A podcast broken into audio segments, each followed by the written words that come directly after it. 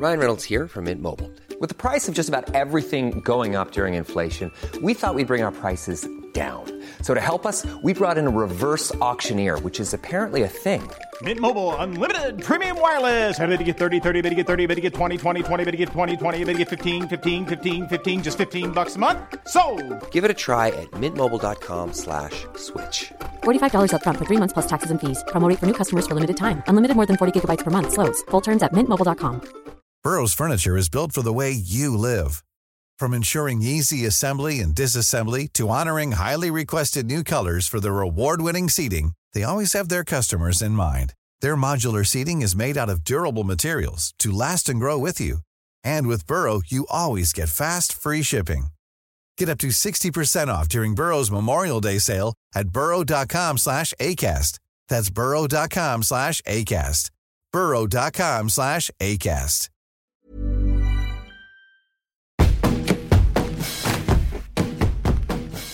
Hej och välkomna till andra avsnittet av podden eh, Häxor och, kamrater. Väldigt synkat. Med, eh, som vanligt, med mig Alejandra. Och mig Rojin. Och eh, vi är tillbaks i Oda Studios. Bra, bra, bra, bra.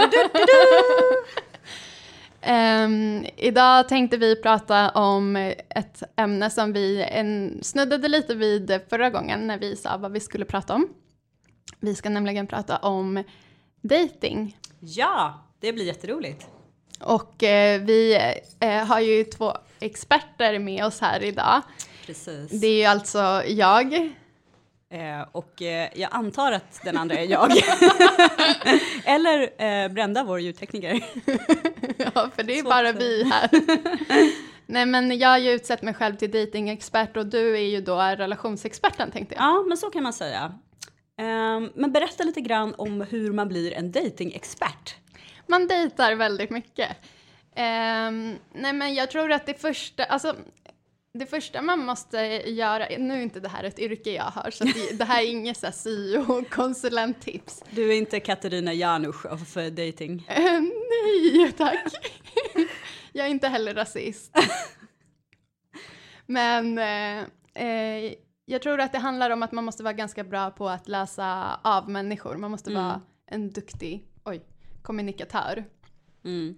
Eh, och man måste um, bara, um, det här är kanske drygt att säga, man måste vara en intressant person. Men man måste i alla fall kunna framstå som en intressant person. Man måste väl vara ganska lyhörd också, tänker jag. Framförallt, ja. Väldigt bra på att läsa av folk och se vart man ska möta dem, liksom. kunna matcha dem. Eh, och så, så tror jag också att man måste ha ganska mycket självdistans. Man får inte vara så rädd för att gör, göra bort sig eller för att verka för på eller för att verka för av eller för att verka saker. Ja, alltså det känns som att dating är ett ämne som är så himla, eh, vad ska man säga, hett just nu.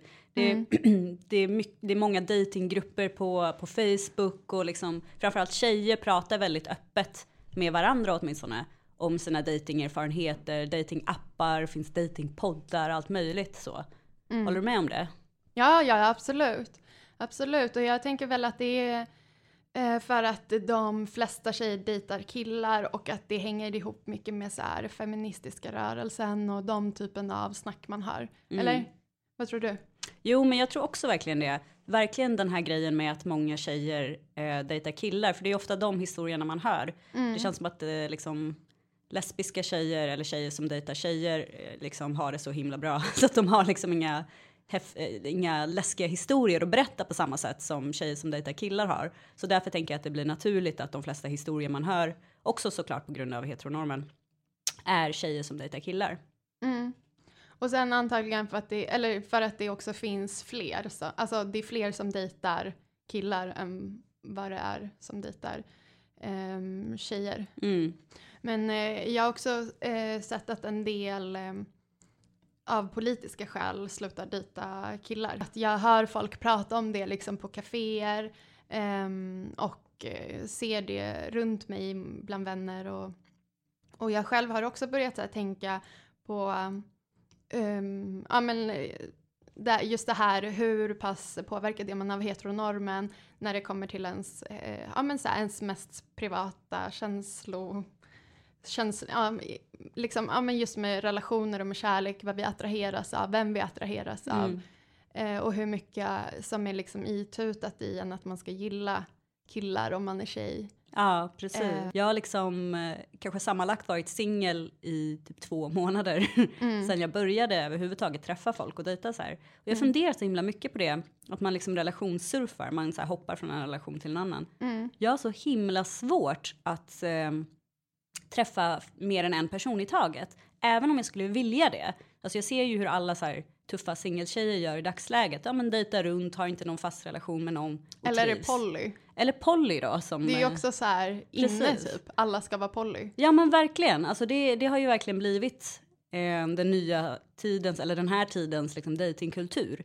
Att man eh, dejtar polyamoröst så att säga. Att man liksom dejtar inte exklusivt och det är ganska ute nu. Men jag har liksom aldrig lyckats med det riktigt. Och ehm, som sagt, även om jag velat göra det så har det varit jättesvårt för mig att att lyckas med det. Men du är mycket bättre på det. Ja, men jag ser inte det som en bedrift. Alltså jag tänker bara att man är olika. Mm. Alltså jag lägger ingen värdering i om man vill eh, dejta monogamt eller om man vill dejta flera samtidigt. Jag tänker bara att vi, vi, alltså vi är olika. Vissa personer är sådana som håller på länge med en och samma uppgift liksom, medan andra är sådana som Mm. är kreativa och typ ska göra allt samtidigt och är kanske lite så här. Jag definierar mig som den som är så kreativ men också lite så här kommer på idéer men inte jag tycker den roligaste delen av ett projekt är i början liksom. Och, Ja, det är en jättebra jämförelse. För att jag är verkligen den personen som sitter länge med en uppgift. mm. Ehm, Men jag tror att det är det det handlar om, alltså hur vi är i vår, ja, Mm. vilka, vilken, vilka personlighetsdrag vi har helt enkelt. Ja, precis. Alltså jag tror, eller jag hoppas att det är mycket sånt. För att man får ju ganska lätt känslan av att eh, ja, men man är lite så här gammalmodig och lite liksom stuffy helt enkelt. Om man i dagsläget är i typ en monogam relation utan något som helst liksom ingenting som gör det speciellt eller på något sätt sticker ut från heteronormen. Alltså man är inte typ, man har inte en jättekonstig åldersskillnad mellan sig. Man är inte liksom gay, man är inte poly, man har inget öppet förhållande, ingenting egentligen. Utan Ni det är är bara bara helt här, vanliga hetero. ja, villa, Volvo, vovve, Mm. heteros. Förutom att ni inte har villa, Volvo Vove. Nej, precis, men vi har förstahandskontrakt i Stockholm. Vilket är typ värre. Ja, exakt. Det är väldigt, eh, väldigt eh, se- settled down liksom. Mm. Ja men precis, men eh, varför tror du att du hoppar mellan, eller inte mellan förhållanden, men från ett förhållande och sen in i nästa? Alltså, eh, jag hoppas verkligen att det finns en bättre anledning än den jag själv tänker på spontant. Vilket är så här, man är i ett förhållande som, liksom, för det, det är ju alltid så, alla som har förhållanden kan väl känna igen den här grejen att det känns jättehärligt, typ första året kanske, max. Och sen så börjar det liksom... Stackars dina pojkar. Nej men, nej men bear with me.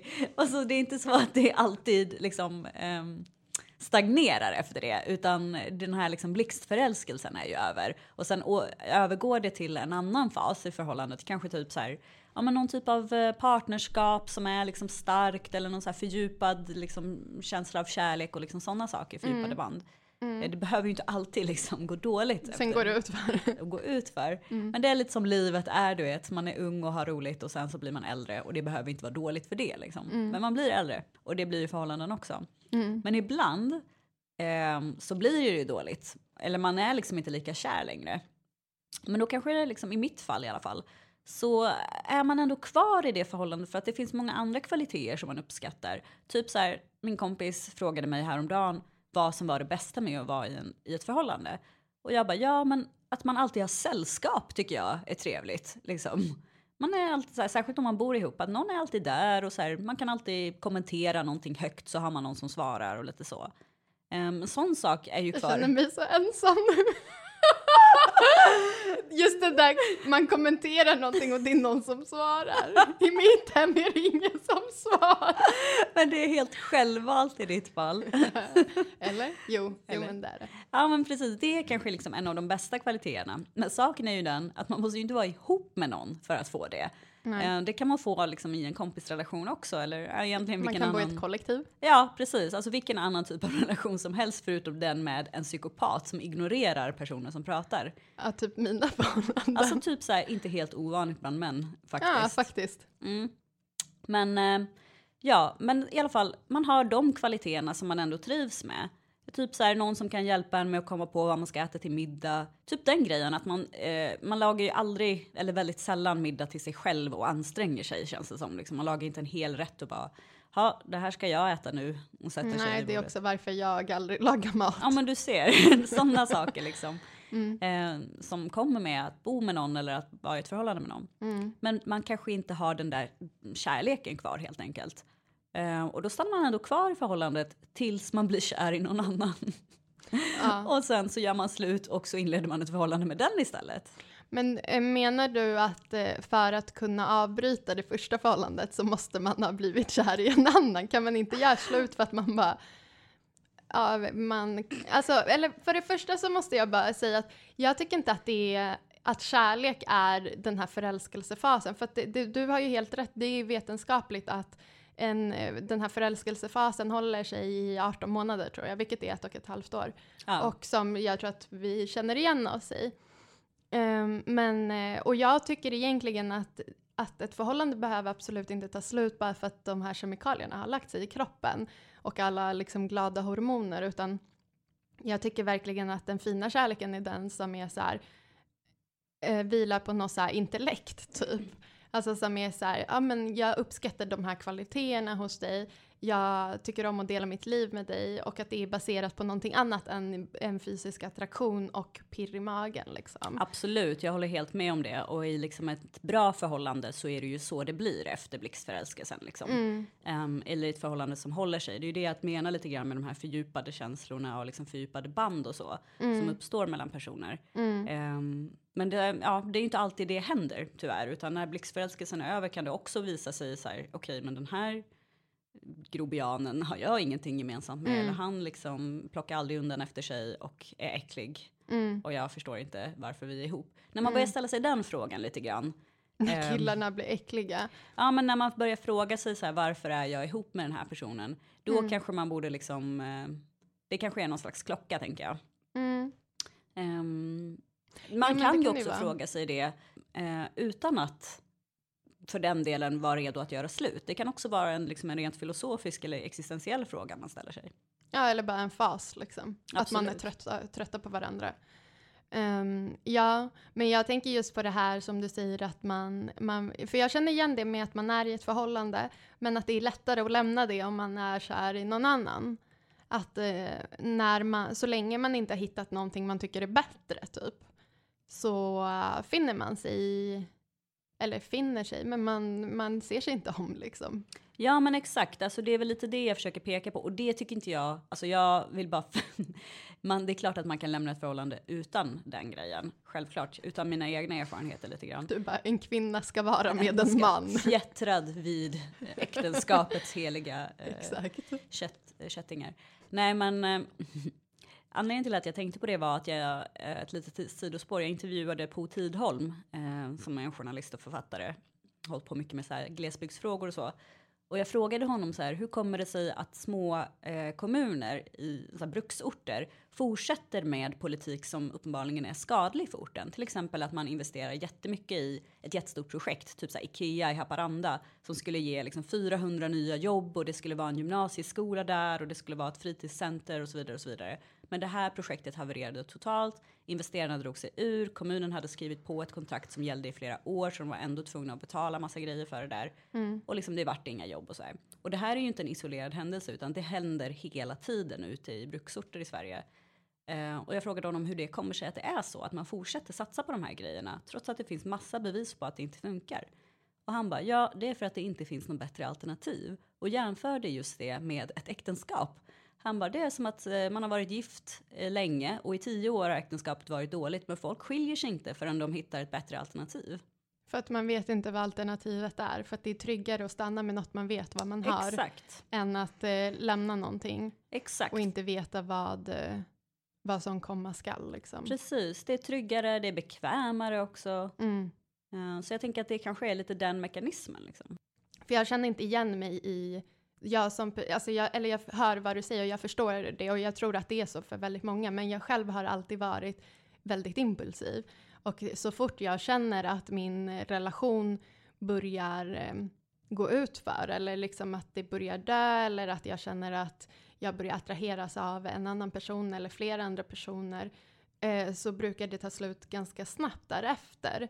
Eh, och ibland in, har det inte hunnit ta slut innan jag träffar en ny person. Um, och så har det i sig varit så här, ja men precis som du säger, ett tecken, men att jag kanske inte har varit så här eftertänksam och gått hem och bara nu ska vi reda ut vår relation, utan bara så här hoppa på tåget. Uh, eller det var så när jag var yngre, nu har jag blivit, lärt mig av mina misstag och uh, blivit uh, lugnare liksom, ehm, generellt. Men jag, jag är väldigt mycket så här, just den här känslan av att så här, peppen av att någonting är nytt, den känslan ger mig ganska mycket energi och jag har haft ganska svårt att stå emot den. Mm. Eh, för du är ju mycket mer eftertänksam mm. än vad jag är. Och du, som du säger, du är ju den personen som kan jobba länge med en uppgift och så här, vilja förbättra den och så här, sitta och pyssla och så här, omarbeta och så vidare. Mm. Medan jag är så här, eh, vill göra det snabbt för att jag, när jag har feeling liksom. Och sen vill jag lämna det ifrån mig och göra någonting annat. Ja. Jo men verkligen, jag, jag är absolut noll impulsiv. Eh, mm. Så det, det, blir så himla tydligt, en jättebra jämförelse tycker jag, det blir så himla tydligt illustrerat mm. när man ser på det så. Eh, jag var in, impulsiv en gång i mitt liv och mådde jättedåligt av det. du så här, gick och handlade utan att ha skrivit en inköpslista? nej, ja, usch, nej så, så långt skulle jag aldrig gå. Nej, jag, eh, jag åkte till Göteborg eh, utan att ha planerat det och eh, typ så här, köpte biljetten samma dag basically. Och bara nu, nu, och det var också där jag hängde med Erik dit. Och det, alltså jag ångrade mig så mycket. Och jag fattar typ inte riktigt varför, så här, det här kanske var två år sedan, mm. varför jag tyckte det var så jobbigt utöver att det bara var oplanerat. Mm. Um, så jag, jag, är absolut den som liksom jobbar mycket mer med saker och ting. Men också för att jag har så gna, gnagande, stark existentiell ångest och oro inför liksom, tillvaron generellt. Att jag alltid tänker så här, varför gör jag saker? Varför gör jag saker överhuvudtaget? varför mm. tänker jag så här? Varför är, ja men typ den här frågan, varför är man i en relation? För mig är det mycket mer existentiellt betonat än så här, oj jag är uttråkad nu. Mm. Um, typ så här, varför jobbar jag? Finns det andra alternativ? Varför gör jag det här? Varför gör jag inte så? Mm. Um, och den här, de här frågorna tror jag liksom um, eh, stävjas lite, eller den existentiella ångesten stävjas lite grann av att eh, jobba med saker och inte bara lämna dem för att då blir de så meningslösa för mig. Mm. Eh, men det är verkligen bara högst personligt. Mm. Men eh, det är också väldigt, väldigt, eh, ja men så här, det är fjättrande på ett sätt för att eh, det finns ju en mycket större frihet i att bara kunna lämna en sak. Alltså oavsett om det är en relation man inte är så glad i, en uppgift man inte längre tycker är rolig. En arbetsplats. Absolut, eller? Mm. alltså alla sådana saker. Mm. Eh, jag tror att det finns en sån styrka i att bara kunna gå iväg. Mm. Men det är så himla intressant att du säger det, för att jag, jag ser också min impulsivitet som um, en form av ångest. Alltså typ som du säger att, att du får liksom existentiella krisfrågor hela tiden. Eh, jag tror att jag, eller jag har ju också det, men jag hanterar dem genom att eh, inte lägga ner så mycket tid i saker. Mm. För att då blir fallet högre om man känner att det sen gick åt helvete. Ja, precis. Du gör mer den här, ja men då testar jag någonting annat istället. Alla människor agerar olika på grund av hur vi hanterar vår ångest. Typ. Ja, ja, men det, det är absolut, det är så himla... Allt handlar bara om ångest. Ja, men jag tror det. Alltså det vi föds eh, skrikande in i den här världen. Och vi dör. Och vi dör. Nej, gud, det vore hemskt om man dog skrikandes. Nej, men det tror jag inte man gör. Eller kanske man skriker på insidan. Nej, usch, usch, nu kommer alla få dödsångest. Vi har ju pratat en del om det här. Jag har pratat om, eh, om vilken typ av killar man... Eh, för jag har dejtat mest killar och de allra, allra flesta har varit väldigt, väldigt vita, svenska, eh, lugna, lite så här introverta och gärna med någon så här under ytan lite så här weird, eh, kanske kreativitet eller någonting som eh, jag tycker att bara jag ser. Alltså så här att de är väldigt duktiga, eh, de är väldigt roliga på ett så här sätt som man måste lära känna dem först för att förstå. Killar är ju också väldigt duktiga på att få tjejer att känna så här, du är den enda som förstår mig. Alltså ja.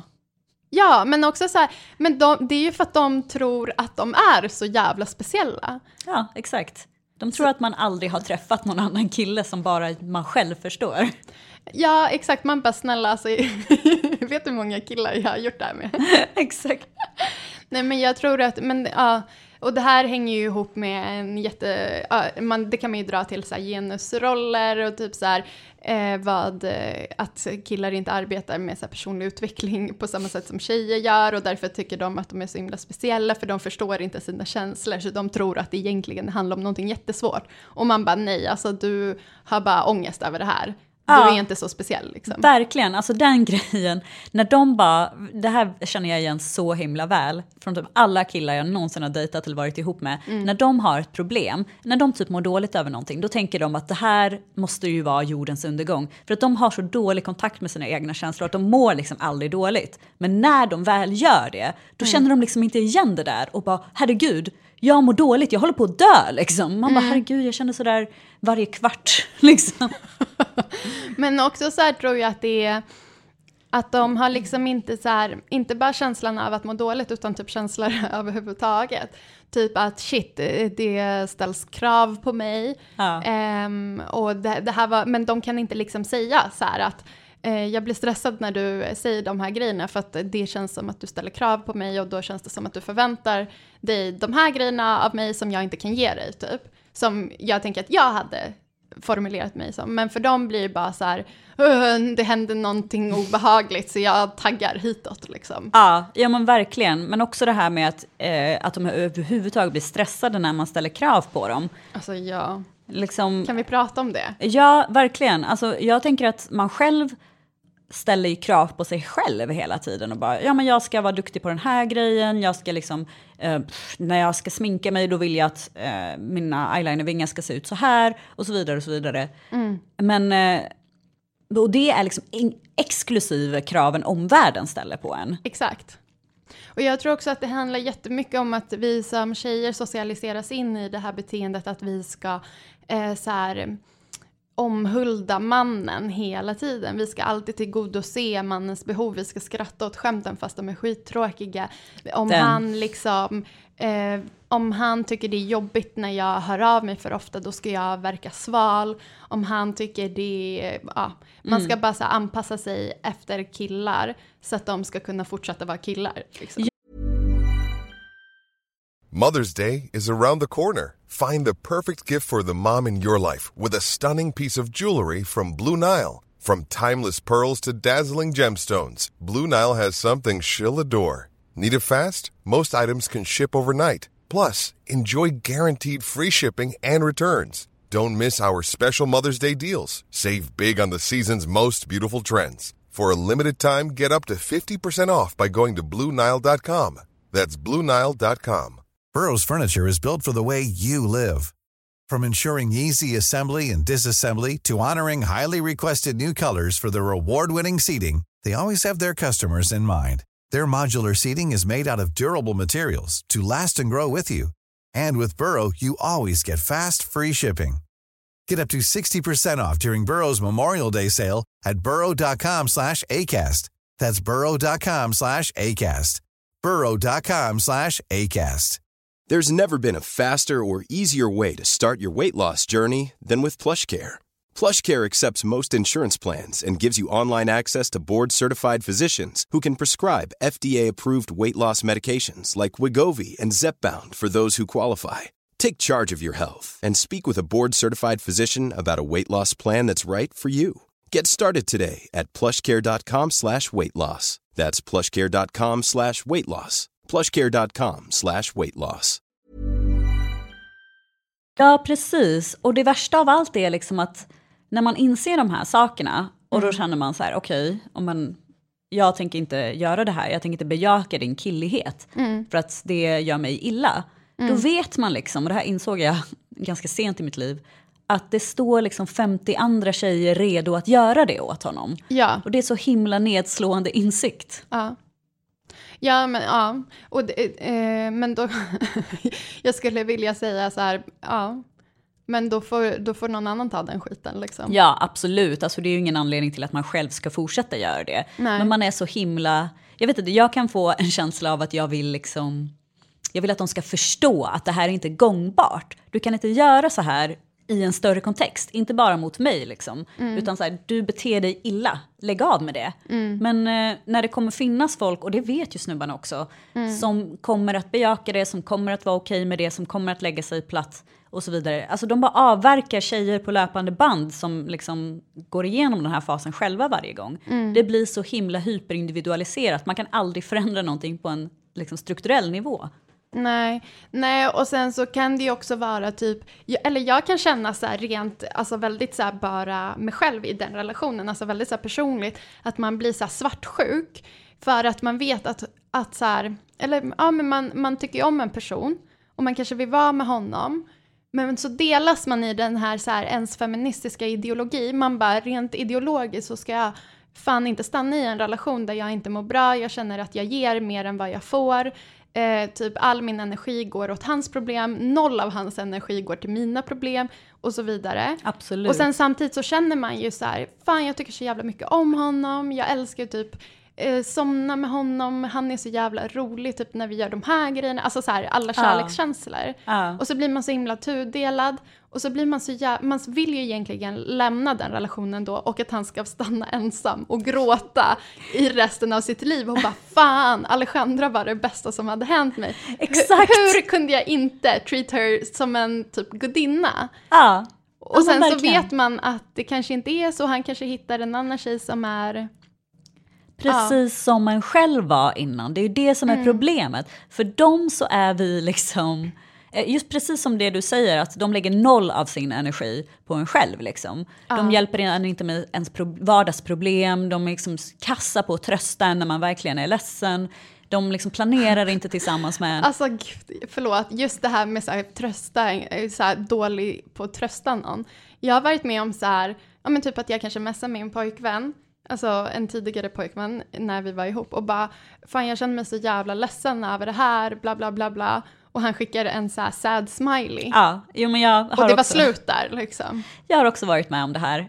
Eh, och du vet, så här, hans försvar var, "Ja, men du tycker ju den smileyn är så himla gullig. Så jag tänkte, Vad är det för usel jävla excuse? eh, ja jag vet inte. Jag vill Jag bara... skickade en gullig smiley till dig, är du inte glad? Jag vill bara få the record säga att detta hände i ett tidigare förhållande. Gud, det är ju fan grovt. Ja, det är grovt. Men alltså det värsta är liksom att i där och då så kände jag så här, ja, men jag kände verkligen, jag tycker att den här dualiteten och tu, tudelningen som du beskriver är så himla återkommande i relation generellt. Inte bara i liksom den frågeställningen. Typ i det här fallet så kände jag så här, okej jag är irriterad och arg och ledsen för att du verkar ju inte kunna ta det här på allvar, du anstränger dig inte. Men jag tycker samtidigt så här, men gud, han ändå tänkte så här, jag tyckte den här var gullig, det fanns en tanke bakom liksom. Och f- i hans värld så är det här en ansträngning. Alltså jag vet, det är idiotiskt liksom, men så kände jag då. Och det är så himla jobbigt för att man, till syvende och sist så är man ensam. Alltså man har liksom såklart systerskapet som backar upp en, man har liksom feministiska teorier. Nu med sociala medier så är man mer liksom, eh, connected än någonsin med likasinnade, med folk med liknande, liknande erfarenheter. Man har sina vänner och så vidare. och så vidare. Men när man står där och har fått det här smset, om man är ledsen, då är man ensam. Och då är den enda personen han som skickade det smset. Och det är liksom... Då kan man inte hjälpa att ursäkta det, både för sig själv och för honom. Mm. Även om, om jag absolut inte hade lika uttalad liksom, koll på hur jag stod politiskt eller så, även eh, när jag var 17 och gick, blev ihop med min första pojkvän, eh, så har jag alltid varit så här, ja men så här, varit noga med mina basic feministiska liksom, ståndpunkter. Typ att så här, min kropp är min kropp, du ska inte bestämma de här grejerna över mig eh, och sånt där. Men just det här känslomässiga har varit någonting som jag eh, har fått erfara och lära mig. Liksom.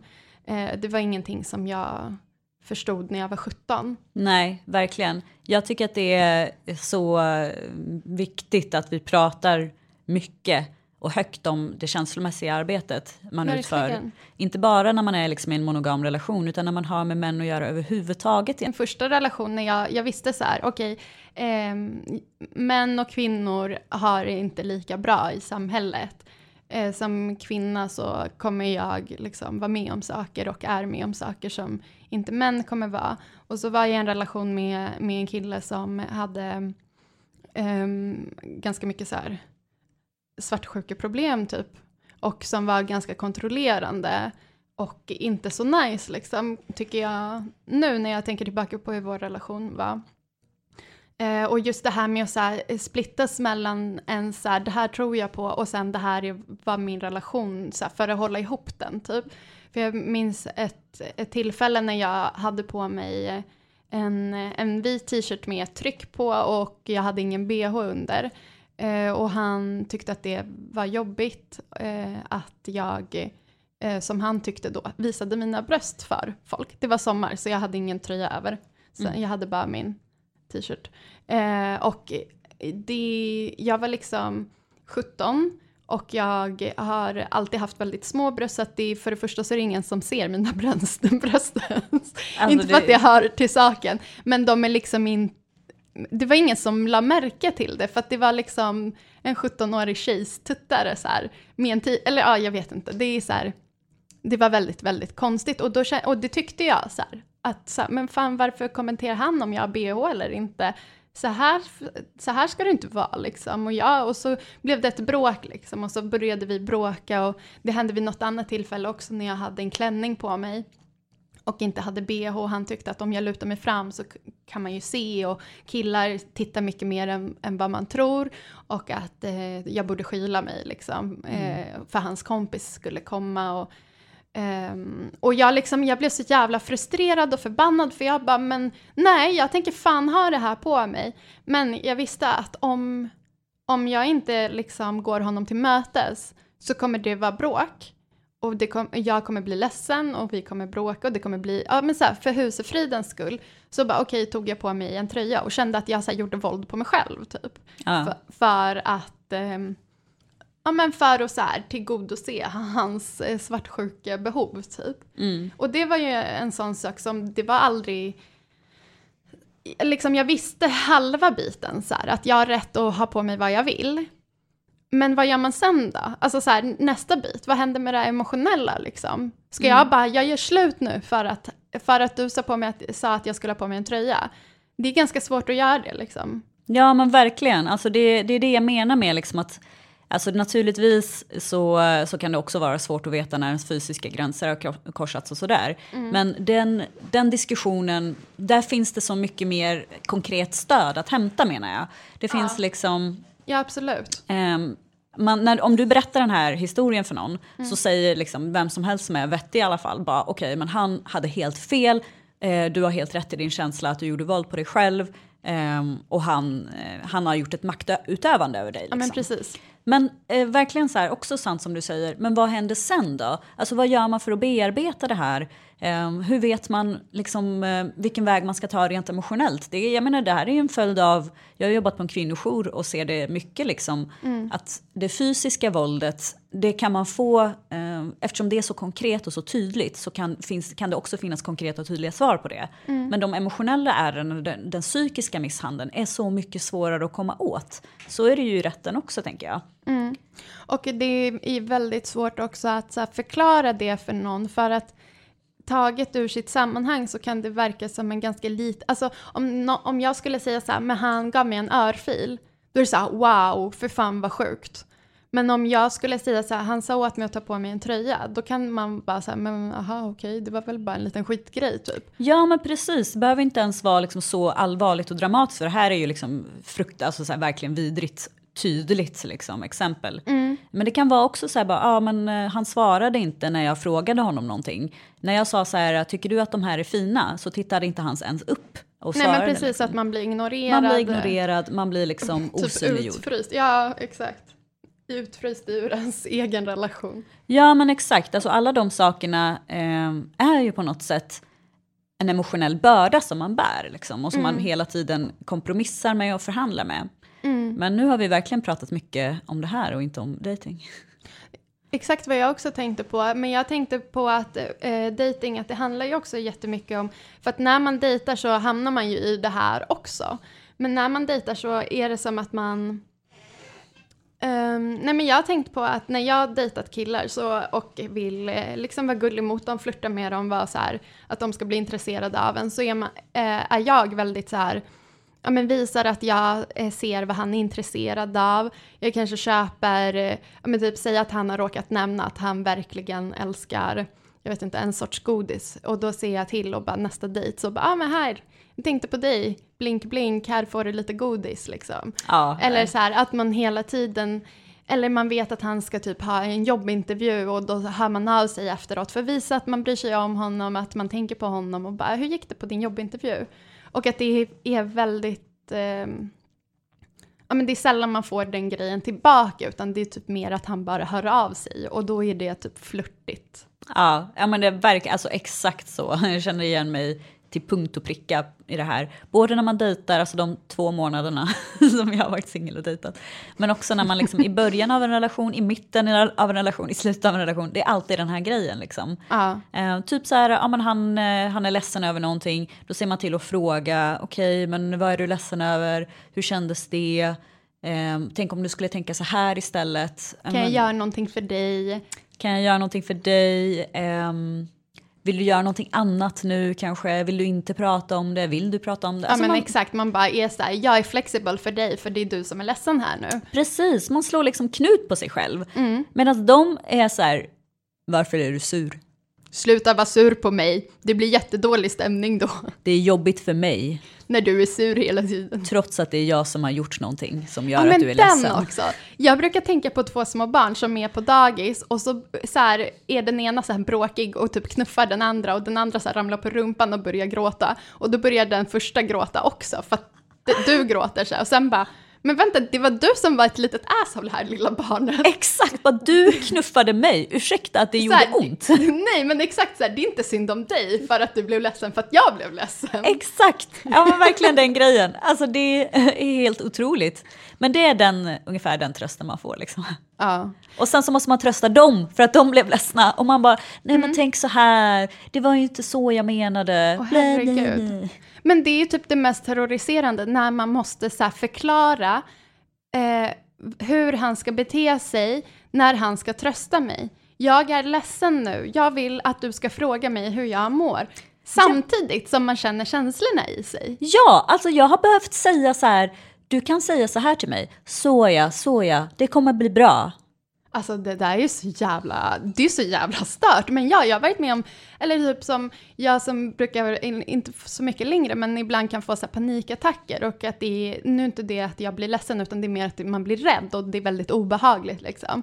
Men att jag då har fått så här, instruera killar i så här, när jag har en panikattack då vill jag att du ska hålla dig lugn och typ fråga om jag behöver någonting, kanske hålla mig i handen eller ge mig en kram eller liksom beroende på omständigheterna, bla bla bla. Och sen har jag fått förklara det samtidigt som jag har en panikattack för att han tror att jag är arg på honom.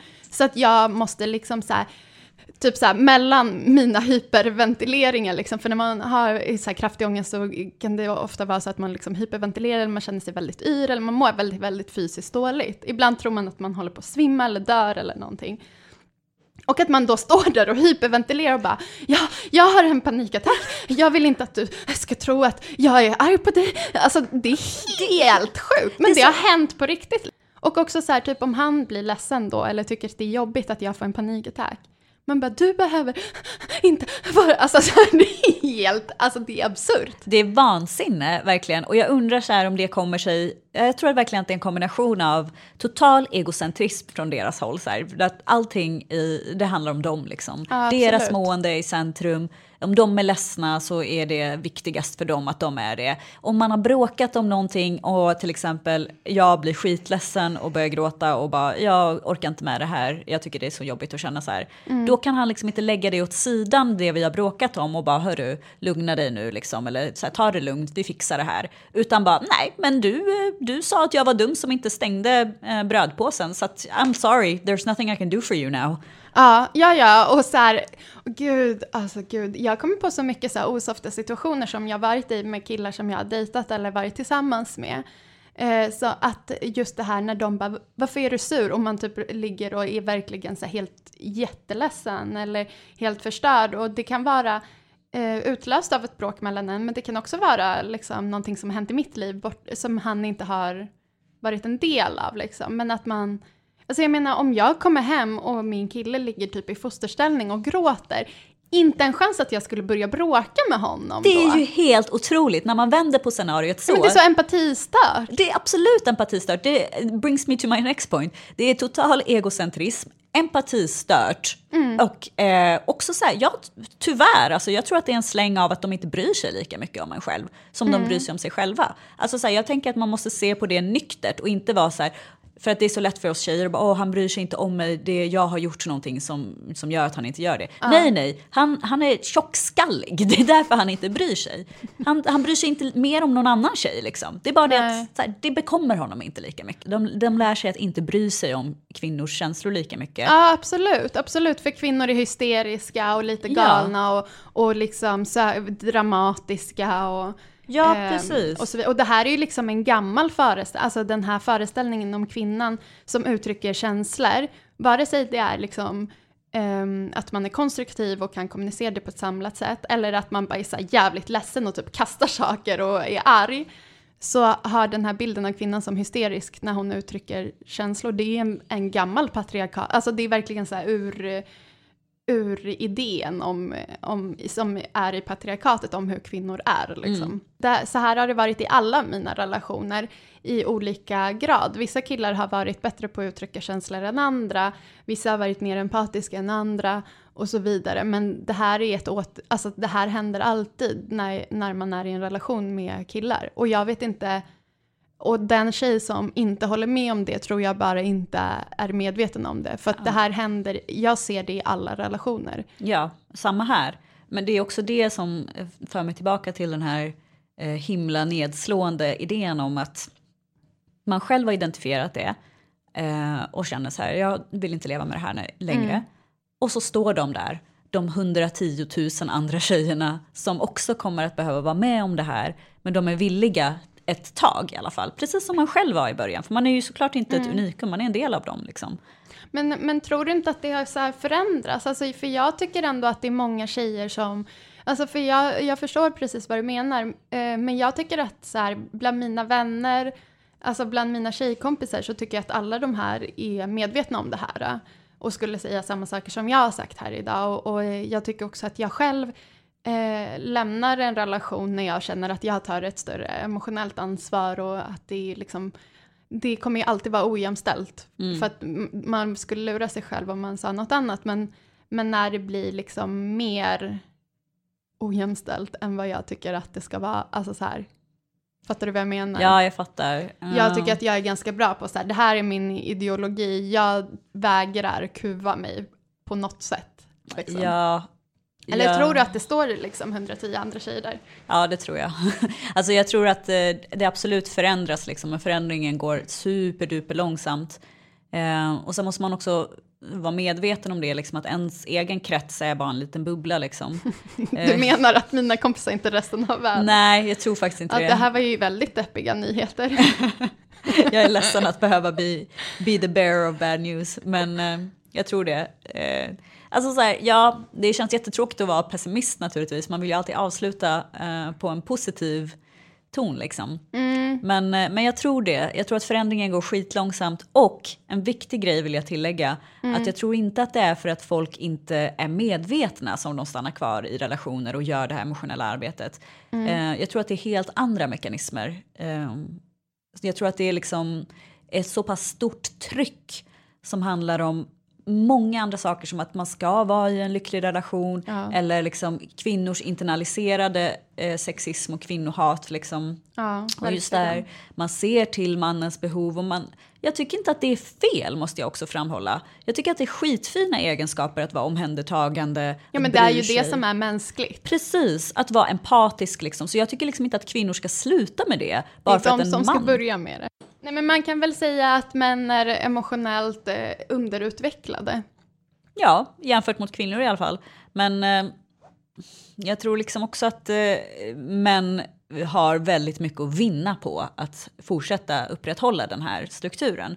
Alltså hur gött att bara ha någon som passar upp på en, som så här, eh, frågar en hur man mår, som bryr sig, som anstränger sig, som håller käften om man ber dem hålla käft. Alltså herregud, det är en Som drömtillvaro. ligger med. Som ligger med en, som inte gör det om man inte har lust med det. Ja. Som, som bara sätter sina behov åt sidan och är glad för det. Gör som det söker frivilligt. jobb åt en, som, Som säger att det är lugnt när de inte vill ha sex, som säger att det är nice när de vill. Alltså så här, Absolut. som man bara är deras perfekta. ja, liksom. men alltså som, om man gör allt detta med god min. Och Ja man, men också för att man, så man är ju kär. Ja, man är kär och man tänker så här, ja, nej men jag mår bra om han mår bra. Alltså jag bara jämför med typ mina kompisar. De skulle ju bara, okej men fuck you. Om jag bara, nej nu får du vara tyst för nu orkar inte jag lyssna på dig längre. Alltså om Ja, de det är fan få relationer där man skulle kunna bete sig som ett asshole och ha kvar relationen. Precis, och det är det jag menar liksom att, men man gör det frivilligt. Alltså nu är det förhoppningsvis få snubbar som liksom ändå är, vad ska man säga, basic schyssta som säger rakt ut så här, nu är jag trött på att du pratar en massa, var tyst. Men de uttrycker ju det med all önskvärd tydlighet, liksom, med sitt kroppsspråk, med att de inte svarar, med sin egen eh, liksom, Ja. tonalitet. Och som tjej så plockar man ju upp på det. Ja. Bara det. Ja. Ja, nu blev det så att vi pratade väldigt mycket om relationer och emotionellt ansvar. Mm, men jag tycker att det är talande att det, ble, det blev så ändå. Ja, det är det verkligen. Det finns mycket att säga om det. Men jag tänker att vi, får, vi hade ju ett tema som var liksom mer om dating och eh, den grejen. Och det tycker jag verkligen att vi ska prata om en annan gång. Mm, vi återkommer till det temat. Eh, Stay så- tuned. Stay tuned.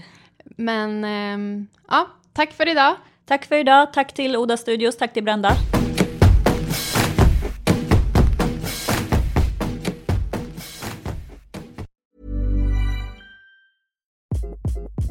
Hi, this is Craig Robinson from Ways to Win, and support for this podcast comes from Invesco QQQ, the official ETF of the NCAA. Invesco QQQ is proud to sponsor this episode and even prouder to provide access to innovation for the last 25 years. Basketball has had innovations over the years too. We're seeing the game played in new ways every day. Learn more at Invesco.com slash QQQ. Let's rethink possibility. Invesco Distributors, Inc.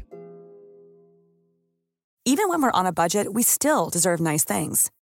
Quince is a place to scoop up stunning high-end goods for 50 to 80% less than similar brands. They have buttery soft cashmere sweaters starting at $50, luxurious Italian leather bags, and so much more. Plus, Quince only works with factories that use safe, ethical, and responsible manufacturing.